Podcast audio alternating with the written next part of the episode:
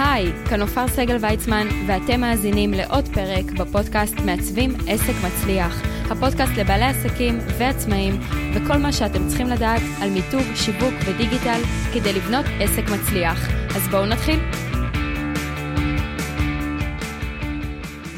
שלום לכל המאזינים, היום אנחנו בעוד פרק, והיום נדבר בעצם על איך חוזרים לשגרת העבודה שלנו כעצמאים, בעלי עסקים.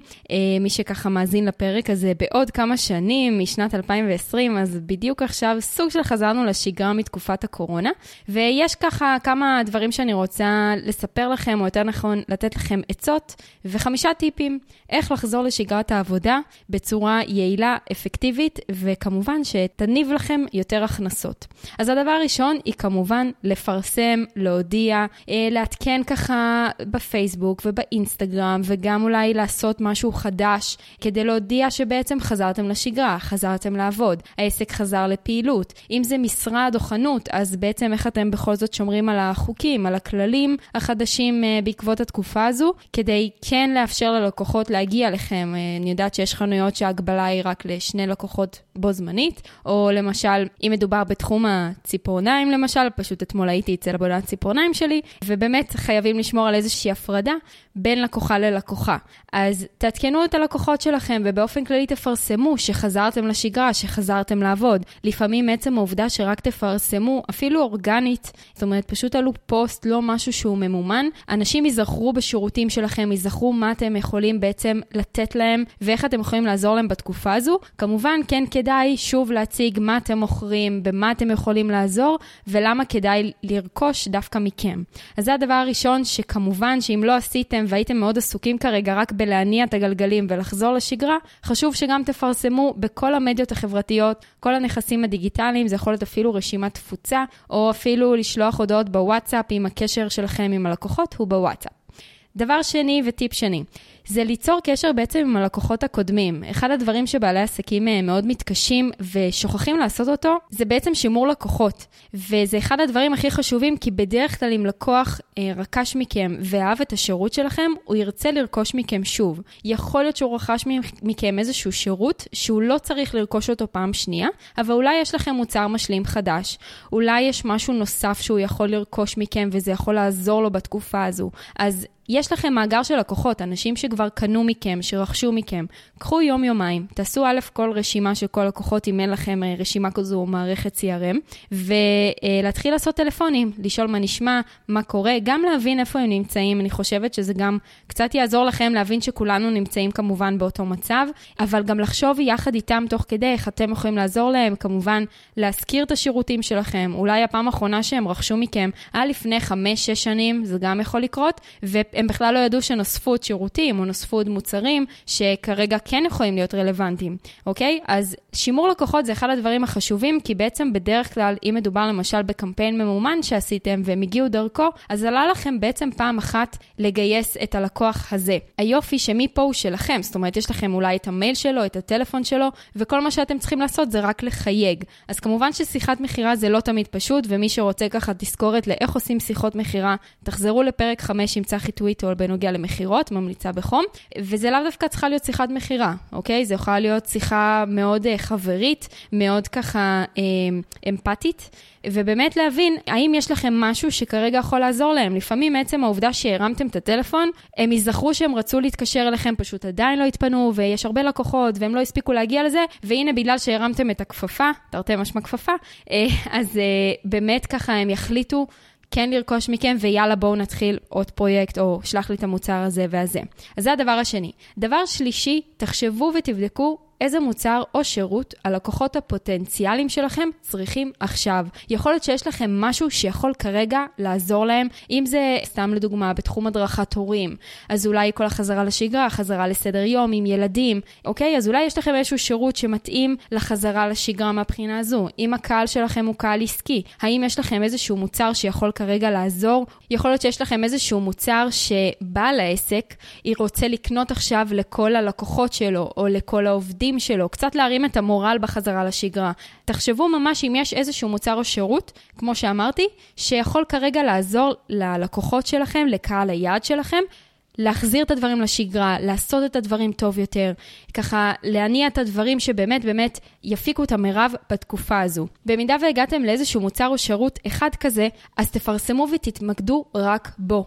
אל תתחילו לפרסם אה, שאתם עושים גם את זה וגם את זה וגם את זה וגם את זה. מה שנקרא, תפסת מרובה, לא תפסת, אוקיי? תתמקדו כרגע בשירות אחד ספציפי, במוצר אחד ספציפי, שאותו אתם הולכים לשווק לקהל חדש, במיוחד אם יש לכם אה, קהל לקוחות קבוע שעזב, אה, אז כמו שאמרתי, אם אני חוזרת רגע סעיף אחד אחורה, אז לחזור אליהם ולבדוק האם כרגע מחדשים את הקשר, זה דבר ראשון. דבר שני, מה מתאים כרגע לקהל חדש? איך אני בכל זאת יכול להגדיל את העסק ואת ההכנסות שלי על ידי מוצר אחד, או שזה יכול להיות מוצר שהוא יחסית זול, ואני יכול למכור אותו הרבה מאוד פעמים, אוקיי? או דווקא איזשהו מוצר פרימיום שמתאים לאנשים שבאמת עכשיו אה, רוצים לקחת את זה שלב אחד קדימה, או שזה באמת איזושהי מצוקה, נקודת כאב, שיכולה לפתור להם משהו נקודתי, אבל בעצם בטווח הארוך זה מאוד יעיל עבורם ויחסוך להם הרבה כסף, או יחסוך להם הרבה כאבי ראש, אוקיי? אז, כרגע ממש תתמקדו במוצר אחד.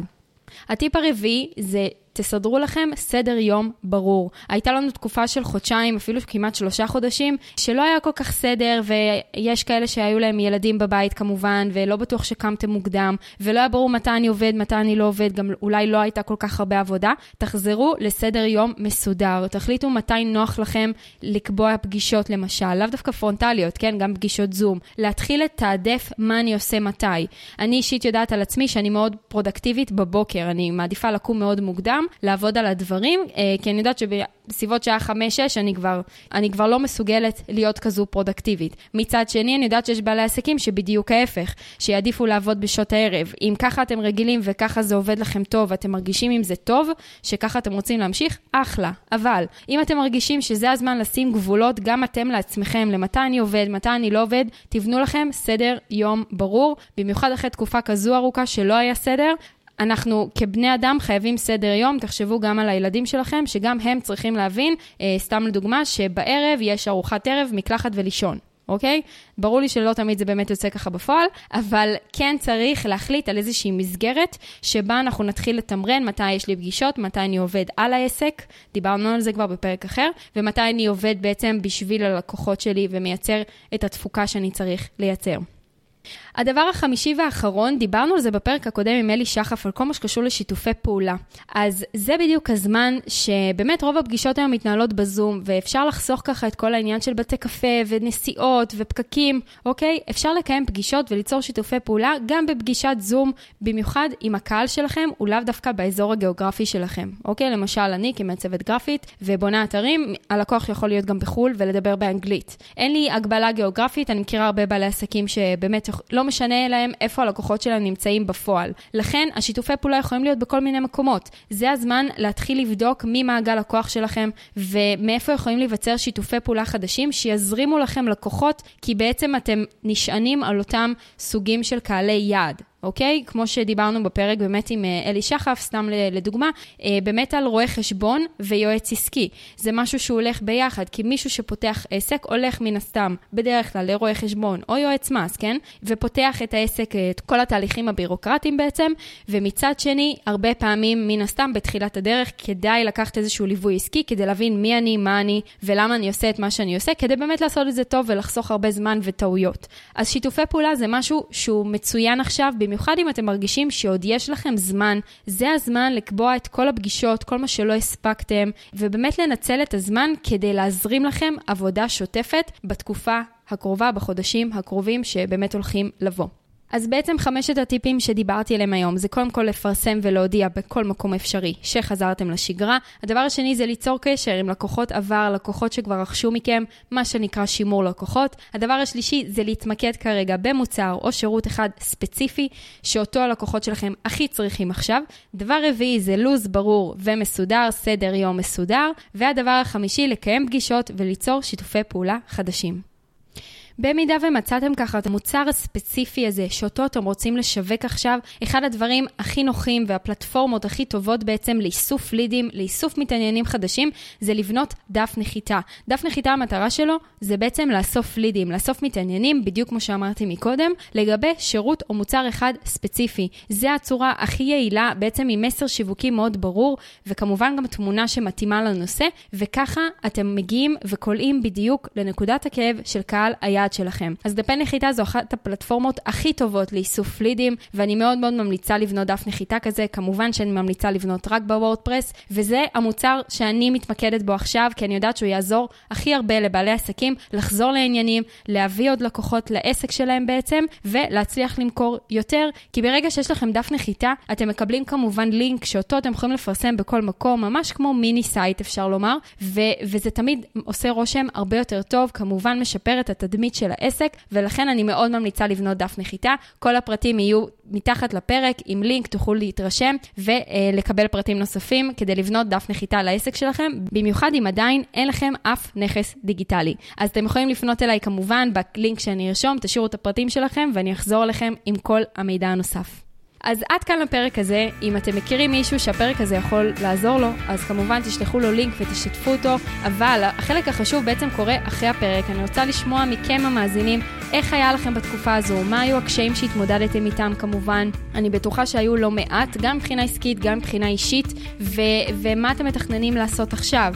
איך הטיפים שאמרתי לכם, חמשת הטיפים, כן יכולים לעזור לכם בתקופה הזו, ומה יישמתם. אתם יכולים לחפש בגוגל מעצבים עסק מצליח ולרשום שם בתגובות, או בקהילת מעצבים עסק מצליח בפייסבוק, הקהילה הסגורה של המאזינים בלבד. הם מקבלים כמובן את כל העדכונים והלינקים, וכל פעם שפרק עולה מקבלים את זה ראשונים. אז uh, תודה רבה לכל מי שהאזין היום, ונתראה בפרק הבא של מעצבים עסק מצליח.